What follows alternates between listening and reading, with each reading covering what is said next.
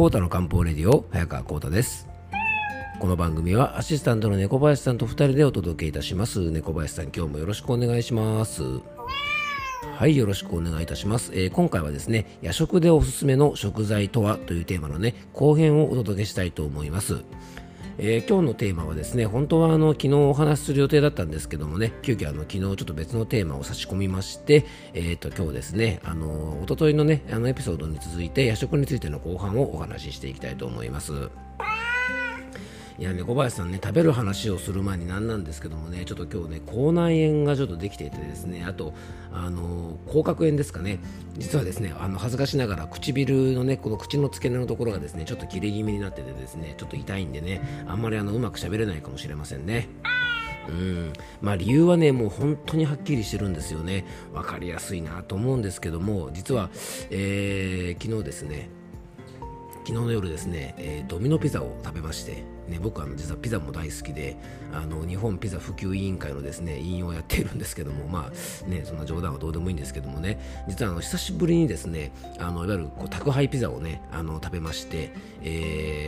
昨日はですね、まあ、8月の終わりでね、1ヶ月頑張ったから、まあ、ご褒美じゃないですけど、まあ、ちょっとね、あの家もバタバタしてたりしてたんでね、あのじゃあピザでも食べようかなということで、あの久しぶりにね、ドミノピザを食べたんですけどね、まあ美味しくてですね、たまに食べるとですね、やっぱりああいうね、こういわゆるファストフード系のものはね、猫林さん、本当美味しいですよね。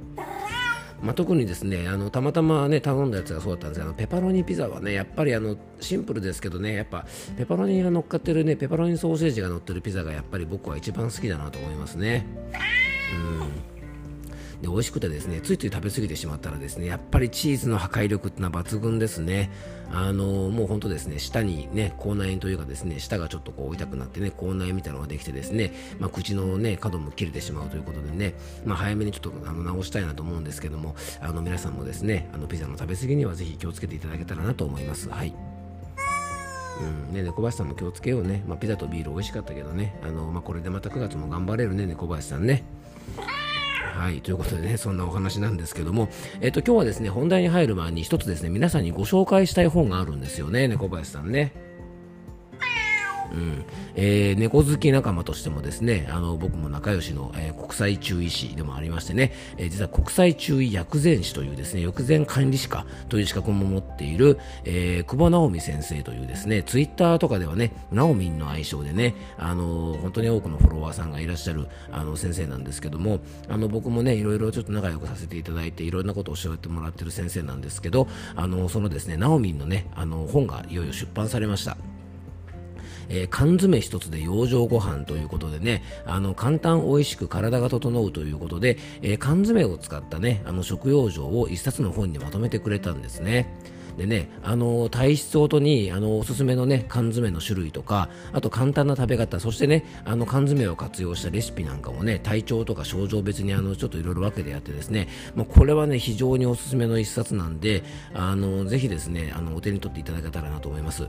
でちょうど昨日がね9月1日ということであの防災の日でしたよね。でやっぱりあの9月というのはですねやっぱりあの関東大震災がね昔あったということで、えー、防災に関するねあの月間防災月間なんていうふうにも言われてていて結構ですね皆さんそういったことに意識が回ると思うんですけどもあの缶詰というのはね本当にあのまあ人間が開発したものの中でもかなり上位に入るぐらい素晴らしいものじゃないかなと思うんですね、まあ、保存も効くし非常食としてねあの取っておくこともできるし常温の保存ができるししかもあの栄養素もしっかり取れて、まあ、美味しいということでねあの日頃からですねあの忙しくてなかなか魚取れないとか野菜取れないとかねそういう方も多いんですけども結構この缶詰というのを使うとねいろいろあの上手に栄養も補うことができるのであのもしよかったらですね手に取っていただけたらと思います、えー、缶詰一つで養生ご飯ということでね、えっと、学研から、え発売されておりますので番組詳細の方にね、えっと、Amazon か何かのリンク貼っておきますのであのよかったらね手に取って、えー、とご覧いただけたらと思います。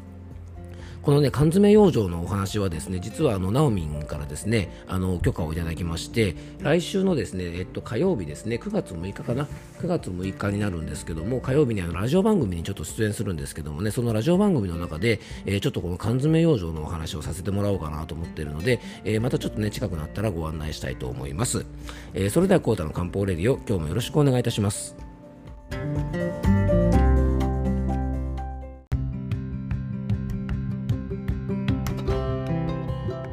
はい、ということでね、今日の本題の方に入っていきたいと思うんですが、先ほど紹介したですね、えっ、ー、と、缶詰一つで養生ご飯の著者の、えー、久保直美先生、直美はですね、実は猫林さんね、にゃんこ好きとしても有名なんですよね。うん、なのできっとね、猫林さんもね、気が合うと思いますから、猫林さんもぜひね、この缶詰一つで養生ご飯。まあ、にゃんこさんのご飯もね、結構缶詰ですもんね。うん、ということで、ぜひね、小林さんも読んでみてくださいね。はい、ということでね、本題の方に入っていきましょう。えー、前々回ですね、あの、ちょっとお話しした、えー、夜食についての続きなんですけども、まあ、遅い時間に食べるね、夜食、まあ、あの、遅い時間のご飯なんですが、まあ、これはね、もちろん体には良くないよということが大前提なんですが、まあ、仕事とかね、家庭の都合でどうしても遅い時間にご飯を食べてしまったり、まあ、食べざるを得ない方、まあ、あとはね、たまには夜食も食べたい、そんな時にですね、遅い時間に食べちゃダメというですね、まあ、正論だけではなくて、もし食べるも食べるんだったらね、こんなもんだと体へのダメージが少ないよということで、えー、前回、前々回よりね、お届けしております。えー、前回のねこのシリーズのお話ではあの最後の方にねおすすめの食材としてお豆腐をねご紹介しました。あのもしよかったらですね前々回のねあの放送でこの夜食についてお話ししているのでそちらのエピソードから先に聞いていただけたらと思うんですが、まあ、繰り返しになりますがねあの前々回そのお豆腐を紹介したからといって決してねあの夜食を食べても豆腐だと太らないとかですね体にいいとか、まあ、そういう意味ではないっていうことだけはぜひねあの皆さんあの間違いないようにお願いしたいと思います。思います。今回はですね豆腐に続き夜食や遅い時間にもし食べるんだったら、まあ、せめてこういうものの方がいいですよというねおすすめのものを紹介したいと思います。豆腐に続いて紹介するですね夜食におすすめのものは、まあ、ずばりおでんですね。おでん。はい。おでんもですね実は夜遅い時間に食べても割と体へのダメージが少ない一品じゃないかなと思うんですね。で前回紹介したお豆腐と同様に、まあ、おでんもねあのコンビニとかで簡単に買えることができますよね。でね、まあ、熱々のものをね、お店で買うこともできますし、最近はね、自宅のレンジで温めるこうパックの商品なんかもね、発売されているので、非常に便利です。で、いろいろな具材が楽しめるのもおでんの魅力で、えー、夜食とかね、遅い時間にもし食べるんであれば、大根とかね、こんにゃくとか、昆布とか白滝とか野菜とか海藻とかねこんにゃく系の、あのー、おでんの具材がねあのすごくおすすめじゃないかなと思います。まあ、こういった具材ならね低カロリーですしあのおでんはね火がよく通っていて生で食べたりとか冷たいものに比べると消化がいい上にですね内臓をね夜に冷やすこともありません。あとこういう具材だとですね食物繊維もしっかり取れるのであの便秘でお悩みの方なんかはねあのちょっとおすすめかもしれません。あとあの汁気がねあのおでんというのはありますからあのすごく満足感も得られますしお腹が空いた時ってねやっぱりちょっとこう汁物があるとね満足感も安くなりますよね。あのただしねおでんの中にはカロリーが高い具材も結構ありますからそこだけはね注意してください。あの僕も大好きなんだけどね厚揚げとかねあのーえー、巾着とかね餅巾着とかさつま揚げとかねソーセージとかそういう練り物系とかお肉系の具材も美味しいんですけどもねちょっとこう高カロリーで糖質が高いものも多いのであのぜひですね夜食の時にはあのこういったものはねちょっと控えめの方がいいと思います。あの具材の選び方に気をつければですね寝る前の食事としてのおでんはですね結構ね最高の料理法とも言える一つじゃないかなと思います。え、次にご紹介するのがですね、まあ、おでんも紹介したので多分こういったもの夜食にいいんだろうなというふうにねお気づきの方も多いと思いますが、え、温かいスープですね。あのスープ系のものというのは先ほどのおでんと同様ですね満腹感を得られるので非常にあの夜食としては優秀だと思います。えー、食事にねあのお味噌汁をプラスするだけでも結構お腹が満たされるようにですね汁物は食事のボリュームをねあの上手にアップさせてくれます。で具材もですねカロリーの低いですねわかめとかもずくとかしめじとかまいたけといった海藻類とかねきのこ類のほか食物繊維が多いねキャベツなどの葉物野菜玉ねぎや大根人参などの根菜類とか、まあ、いろんな野菜を使ったスープであればですね非常にあの満足感も得られるし、まあ、ヘルシーな夜食になるんじゃないかなと思います。まあ、手作りをするのがねもちろんいいということは大前提なんですが、まあ、今はですねあの上手にね活用するとレトルトタイプのものとかフリーズドライタイプのものとかもかなり美味しくなってますし栄養価もねあの補えるようなものも出てますから夜食でカップラーメンっていうのがね結構定番かもしれませんがぜひそんな方はですねスープとかお味噌汁に置き換えてみるといいんじゃないかなと思います。でスープ系といってもですねちょっと気をつけてほしいのが結構お昼ご飯なんかでね食べてる方も多いかもしれませんが春雨スープですね。で春雨スープはねなんとなく低カロリーのイメージがあると思いますが春雨自体はね炭水化物なのでうどんとかパスタみたいにですね結構糖質があの春雨は主成分なんですよね。でお昼ご飯のように日中食べる分にはね素晴らしいエネルギー源になってね美味しく食べれていいんですけども取りすぎるとですねどうしても体脂肪として蓄えられてしまうので夜食の時にはですねこの春雨スープちょっと注意が必要かもしれませんね。もしね糖質とかを夜食べるのに気にするんであれば糸寒天とかねあとこんにゃく麺とか、まあ、そういったものを使ってもいいかもしれませんよね。で夜食で食べても比較的ダメージが少ないものをね紹介してきましたが今まではねちょっとご飯系のものだったんでね最後にあのデザート系のものだけ紹介したいと思います。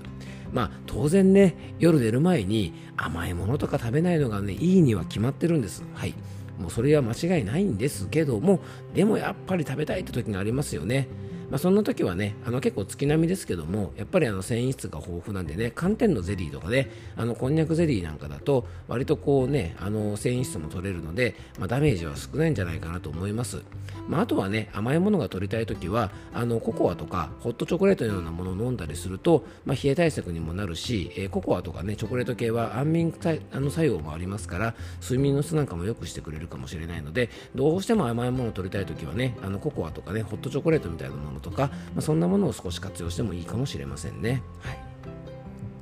えー、2回にわたってですね夜食とかね夜のねあの食べるもの、まあ、お夜のおやつなんかにね向いてるものはどんなものかなということでね、えー、お話をさせていただきました、えーね、結構あのいろんな話したんですが夜食べるものとしてねもう1個結構皆さんの頭に思い浮かぶものがあると思うんですが果物です。はい。果物出てこなかったですよね。ね、自然の甘みだし加工もされてないし天然のものだし果物なんかいいんじゃないかなと思うかもしれませんが実は果物ってねあの水菓子とも別名呼ばれるようにですね糖分と水分を非常に多く含んでいるので果物はですね夜食べると体の冷えにつながったりとかちょっと糖質過多になる可能性もあるのでできれば果物はね朝か昼食べる方がやっぱりあの食事のバランスというか栄養価的にもいいと思いますしあの夜食としてはですね実は果物あまり僕はおすすめしてない。ないのでね、えー、カロからねちょっと気温も下がってきて体も冷えやすい時期なのでちょっと注意していただきたいと思います。えー、2回にわたってですねあの夜食についてちょっとお届けをしましたがこの夜食についてはですねノートの記事の方でもちょっとね今日のお話よりもうちょい詳しく書いておりますので、えー、興味がある方はぜひ覗いてみてください最後に僕からご案内がありますのでよかったら最後までお付き合いください